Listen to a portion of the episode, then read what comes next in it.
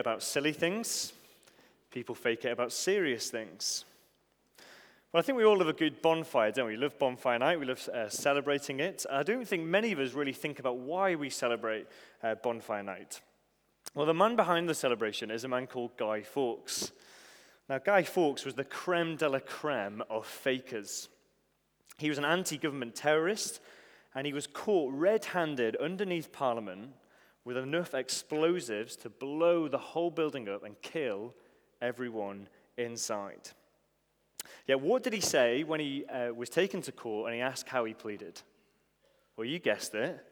He pleaded not guilty. Caught red handed, pleaded not guilty, completely faking his innocence. And it sounds ridiculous, doesn't it? But I think we too are good at faking things in life, aren't we? I think we fake everything from listening at work, listening to our boss, listening at school, listening at university. We fake injuries or fouls in sport to gain an advantage. Or maybe more seriously, we fake caring about other people. Or maybe even worse of all, we fake our passion for Jesus. We fake our passion for Jesus and his word. It's very easy, isn't it, to come to church every week, to go to the conferences, to go to the summer camps, to come to every service the church puts on, yet never really mean it. We can say the right things, we can recite the Sunday school answers, we can sing the songs with passion, but deep down, our hearts are not in it. God is not really at the center. And in this evening's passage, we're going to see a very similar thing with the people in Haggai's day who faked it. Haggai the prophet is telling Israel that they're faking it, that they might be doing and saying the right things, but they weren't authentically, obediently living as they should. Just remember with me the whole context of Haggai is that a good number of Israelites, God's people, about 50,000 or so, have ventured back to the promised land after they were exiled from it for disobedience. They've come back to Jerusalem and they've been tasked by God to rebuild the temple. That's what they're meant to be doing, obeying God as part of their covenant relationship with Him. That's where we're up to. In Ezra and Nehemiah, we read that they completed uh, the altar where the sacrifices were performed, but the rest of the temple needed to be complete. But sadly, remember, for the last two weeks, the people have given up on the building project. Uh, they were worried about outside oppression and they had the wrong priorities. Just flick over the page to Haggai chapter 1 and look at verse 4 with me. Because here we learn that actually the people were more bothered about looking after themselves and their own houses than God's house. Haggai 1, verse 4 Is it a time for you yourselves to be living in your paneled houses while this house, the temple, remains a ruin? You see, God's people are meant to be holy. They're meant to be set apart from the other nations. And one way that they showed their uh, holiness, their set apartness, was by obeying what God said i.e., building the temple. But this wasn't happening. It wasn't happening. The temple lay in ruins around the people, and this meant that they were defiled. And that's our first point defiled people. See, this section is the third of four speeches by Haggai that are words from the Lord. And this section is going to be a reminder to the people that unless their lives are centered around God, centered around worshiping Him properly, then they're not going to experience the life that God intended for them. They're not going to experience the blessings promised in his covenant relationship. So let's dive into our passage and have a look. Just look down at verse 10 with me. On the 24th day of the ninth month, in the second year of Darius, the word of the Lord came to the prophet Haggai. This is what the Lord Almighty says Ask the priests what the law says. Okay, just notice with me the word of the Lord comes to Haggai again, and God asks him to go and quiz the priests. Now, I'm sure a lot of us uh, brought up in church might know a bit about the priests and what they uh, were doing, but some of us won't. So it's worth quickly exploring who are the priests and what do they do. Firstly, who are the priests? See, the priests were people chosen by God to represent all the people of Israel to, to him and to represent God to all the people. It's kind of a two way role. They're set apart to do their work as priests. It wasn't, their only, uh, wasn't only their profession, sorry, but it's also their identity. These were priests coming from a line of priests. So if you were a priest, so would your father have been a priest and your grandfather all the way back. But what are the priests meant to do? Well, the priests were meant to do two main things. Firstly, they were to teach the people the law of God, the covenant of God, so that people could go out and obey it. And secondly, they worked in the temple. They sacrificed animals, they performed all the ceremonies prescribed in the Old Testament law. You see, the priests were completely fundamental to the way the Israelites related to God, acting almost like a middleman, a mediator. Without them, like the temple, none of it could work. Without them, the people couldn't really have a relationship with God because the sacrifices that needed to be made so that people could be right with God. So when we read that Haggai is going to ask the priests, we should be confident that these guys know what they're on about. They're going to give us the right answer about the law. So Haggai goes and he asks them two questions. And the first question is in verse 12. Just look at it uh, with me. If someone carries consecrated meat in the fold of their garment, and that fold touches some bread or stew, some wine, olive oil, or other food, does it become consecrated? Now, you might be thinking, like I did when I first read it, what does that mean? It's a confusing question, so we're going to have to work hard to find the answer. Now, picture this with me. This Is it someone carrying some meat to the temple as an offering to God, prescribed in the Old Testament? And this meat is special because it's consecrated, that's the word it uses there, just meaning it's holy. See, this meat is set apart for a special purpose. That's what it means for something to be holy or consecrated. It's set apart from the normal things for a special reason. And now, the best illustration of holiness I've ever heard came at a Contagious conference, where we thought about holiness like your toothbrush. Hopefully, this doesn't make it more confusing. But think about your toothbrush. It could be described in one sense as holy, because it's set apart for brushing your teeth and hopefully nothing else. You wouldn't use it to brush your toilet. In that sense, your toothbrush is holy. Do we get that? It's set apart for a special purpose.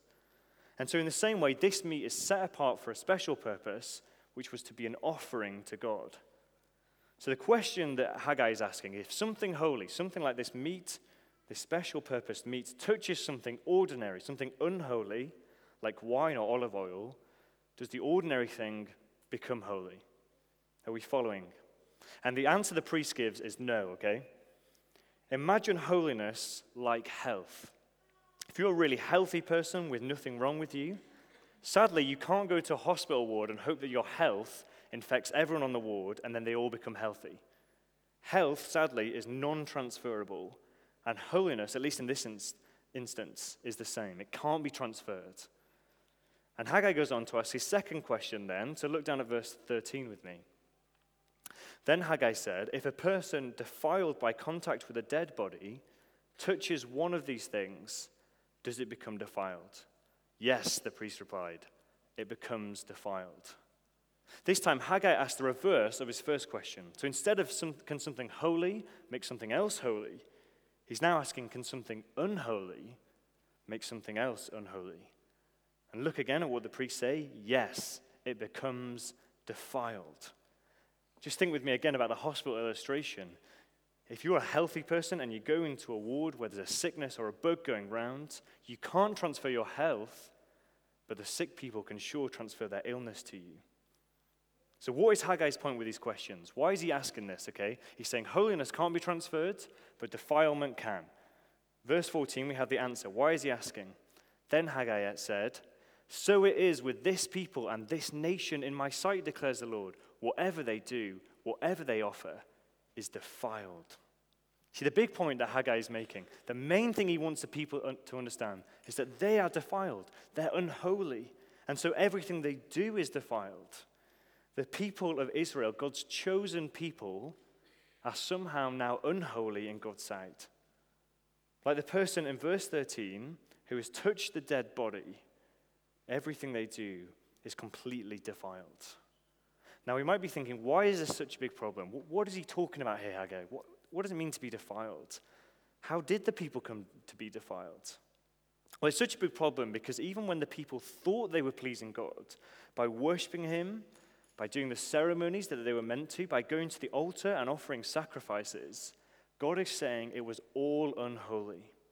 It was all defiled. It didn't please God, even though they were doing what He told them to. God's very own people were becoming unpleasant in his sight. He was angry with his people. There was a blockage in the relationship between God and his people. Their defilement broke that relationship. Just imagine thinking that you, just because you performed the right acts, you were pleasing God. That doing stuff dutifully was enough. Well, sadly, isn't this the reality for many of us? That we think just doing the right stuff, saying the right words is enough. Maybe if I just play my part on a Sunday, I say enough at the small group, that'll see me through, right? But we have to ask ourselves are we really pleasing God if we aren't really living authentic gospel lives? I'll put another way is being a Sunday Christian all God calls us to? But maybe you're here today and you wouldn't even call yourself a Christian. Let me ask you are you sure God is pleased with you? If you died tomorrow and you came face to face with God, will your life be good enough? Do you think you would make the grade? Can I ask you to think about that? And we're going to come back to that and answer that question later. Let's go back into Haggai. And the question is how did this happen? How did a people go from being holy and pleasing to God to being unholy and defiled and un- displeasing to Him? We've already thought about it, haven't we, for the last two weeks? Fundamentally, it was because they didn't build the temple. The people were too concerned about themselves and not concerned enough about God. Not building the temple was the outward symptom of a deep inward heart problem. It exclaimed that they didn't really care about God, they didn't really care about keeping his covenant. The ruins of the temple were like the dead body in verse 13.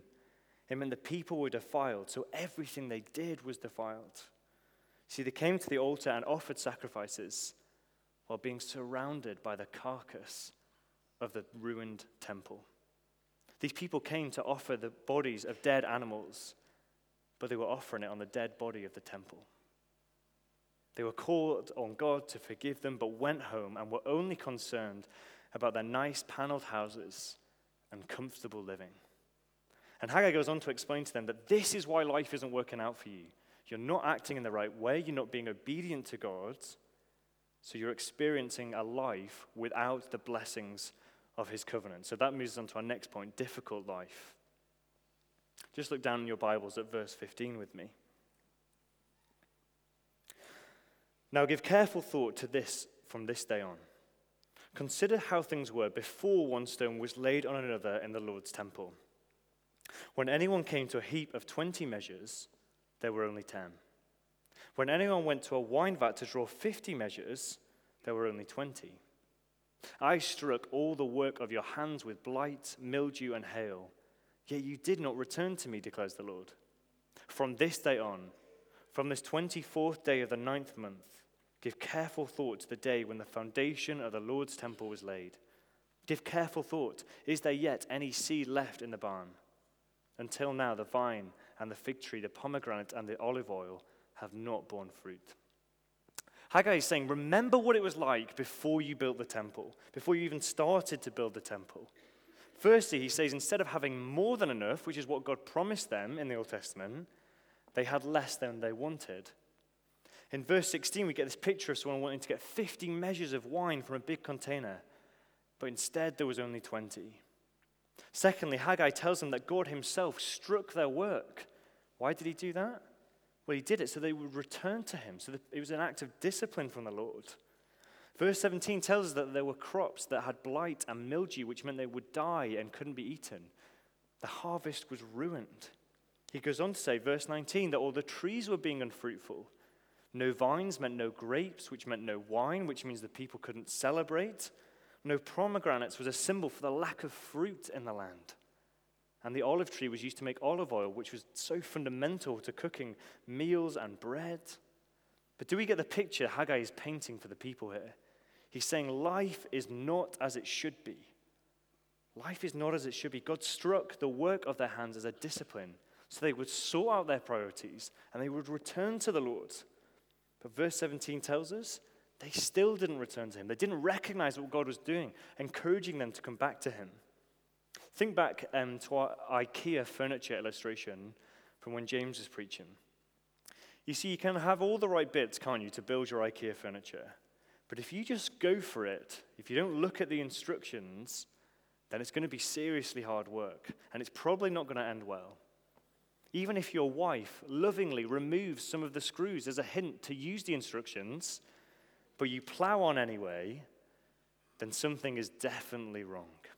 You see, God wanted his people to come back to him and follow the covenant by building the temple. But he said, Yet you did not return to me. They refused to. No doubt confused. Why is life so hard? God promised blessing, yet what we're experiencing feels more like a curse. We're doing the sacrifices, but the harvest still isn't coming. We're performing the ceremonies at the altar, but there's still not enough wine to celebrate. What is going on? And Haggai is declaring to the people, it's because of your disobedience. You aren't being authentic followers. Rather, you're caring about yourself and your own houses. He's trying to show them that life with God on the periphery is going to make life very hard for these Israelites. Their work isn't fruitful, their harvest and barns are empty. They can't enjoy the life that God promised them in His covenant. They're enjoying the covenant blessings while they live in disobedience. But this is about to change. Remember, Haggai is talking about life before they started to build the temple. He said, Remember what it was like. Remember how bad it was in the past. So there is hope for these Israelites. That's what Haggai's come to preach them a message of hope. And his hope is based because God is gracious. God is gracious. And when they turn to him in obedience, God promises to be good to them. And so our final point is gracious God. Gracious God. Look down at verse 19 with me. Is there yet any seed left in the barn? Until now, the vine and the fig tree, the pomegranate and the olive tree have not borne fruit. From this day on, I will bless you. God is saying that no more will He curse the work of their hands. No longer will their trees not produce fruit. No longer will all their religious activities be defiled in His sight. See, God's blessing isn't a small thing in this passage, but a massive thing. God is blessing his people. It's not just about them getting things, it's not just about material blessings. No, it's about relationship with him. God's blessing is seen most clearly as he has a relationship with his people. You see, the fruit and the wine and all those other things are the evidence of God's blessing, not the blessing itself. He blesses them materially because they're in a right relationship with him. And in this, God is saying to his people that the most important thing is to put Him and obedience at the center of their lives. Remember, the people were doing all the religious activities. They were going to the altar. They were probably reading the Torah, the Old Testament scriptures. They were probably praying. But inside, they didn't mean it. They were faking it. They were faking their obedience to God, and God could see through it. You see, if they'd really cared about God, they would have built the temple, they would have obeyed what He commanded them to and not spent time building fancy houses, fancy paneled houses for themselves. Haggai is trying to expose the Israelites as fakes and phonies. But he says after they returned to God and rebuilt the temple, when they started not only to keep talking the talk, but also walk the walk with God at the center, then they get the blessings of relationship with the Almighty Creator God and the good things that flow from it. So, friends, can I ask us, do our lives match up with our claims? I think Haggai's warning to us here today is are we being fakes? Are we the real deal? Are we those real people who are authentic Christ followers? Or are we just all talk? Now, we need to think carefully as we apply this passage specifically. You see, Haggai was speaking first and foremost to the Israelites under the Old Covenant, and he speaks to us today as we apply it through Christ. We need to remember that all of Scripture is about Jesus. So we might ask the question where does Christ come into this passage?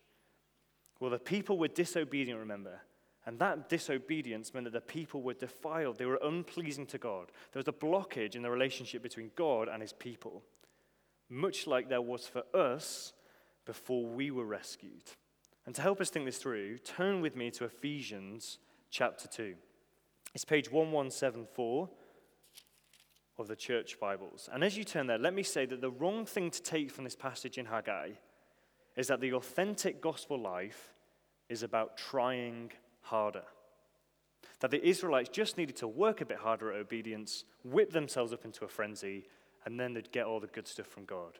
That is not what Haggai 2 is saying. Remember, in God's grace, He brought them back from the exile. He rescued them, brought them back to the promised land, not because they deserved it, not because they'd been obedient, but because He's merciful and God is faithful to His covenant. Haggai is calling the Israelites in this passage to obey the covenant, build the temple as people rescued by God. You see, to be authentic Israelites, it meant living out their identity as God's special possession.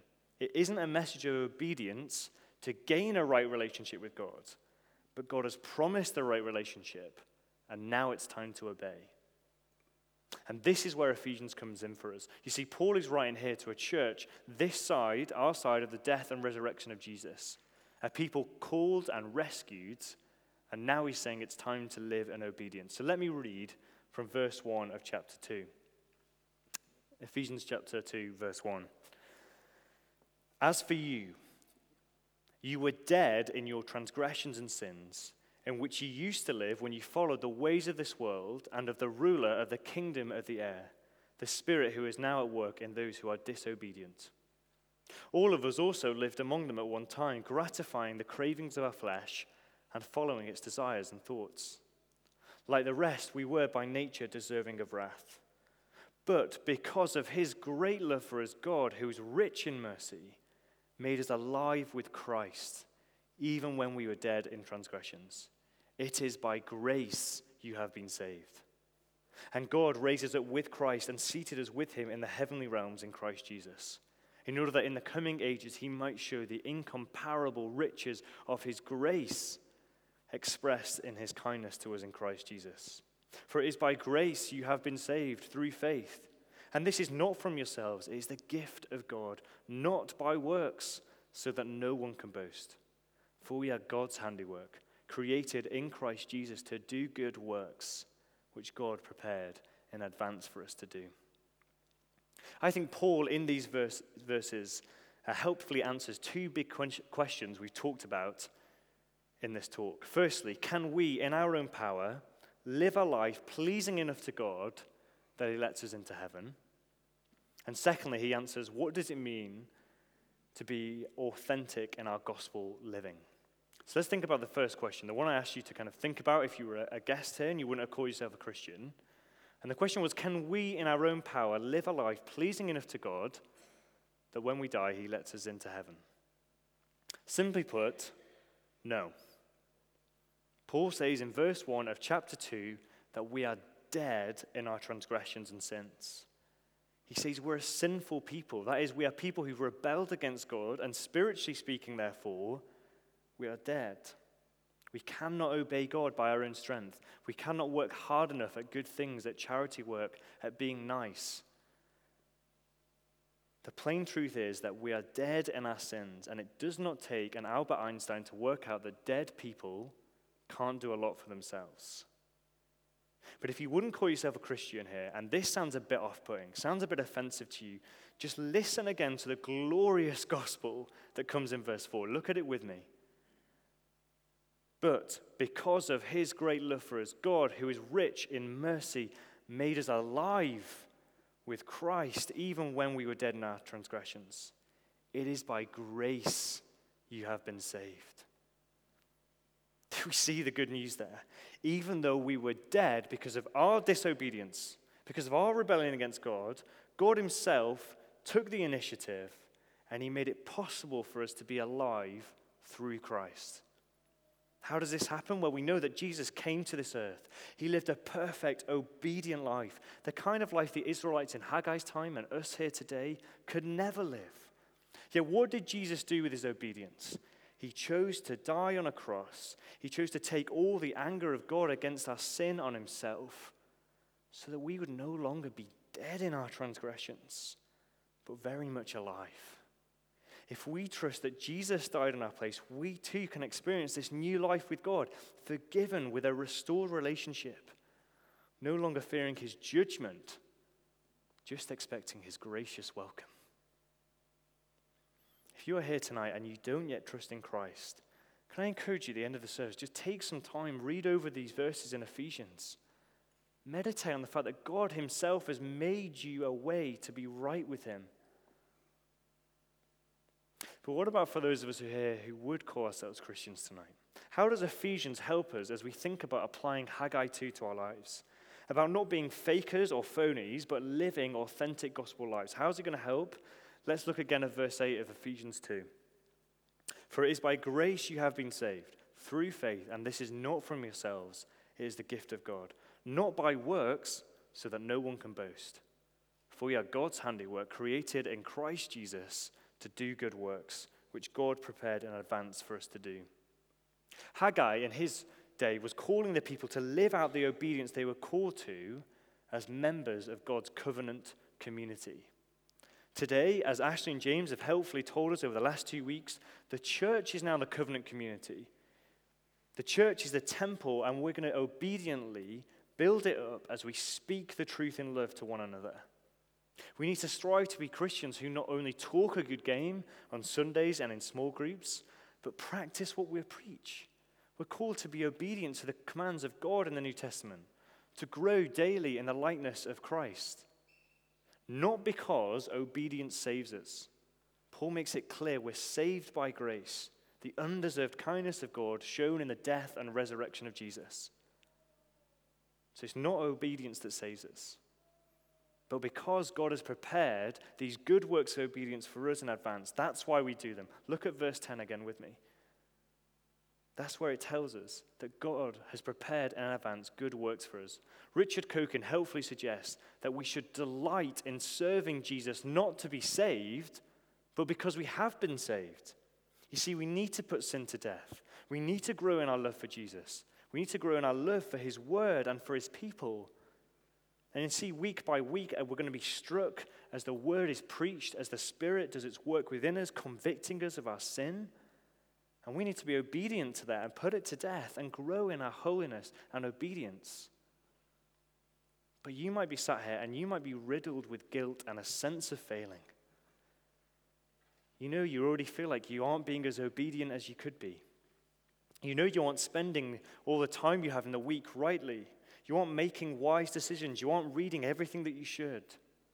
But, friends, we believe in a gospel of grace. Yes, we need to strive to be obedient by the power of the Spirit. But when we fail, there is grace and mercy and kindness. Remember, the author of Hebrews exhorts his readers to approach the throne of grace in their time of need, not the throne of wrath and fury because they failed, they've messed up once again, but a throne of grace, a throne of mercy and love. The challenge of Haggai is to live that authentic gospel life. To not just be following Christ on Sundays, but throughout the week in all circumstances and in all situations. But don't forget that when we inevitably fail in our obedience to God, there is grace. So keep fighting sin, keep striving to be more holy, but don't do it as guilt trip people, but as rescued sinners. Don't do it as beaten down, duty bound slaves, but as children who love to obey their Heavenly Father. Are those saved by Jesus, made alive by His grace? Do it because you're called to live authentic gospel lives as rescued and redeemed people. Let's pray.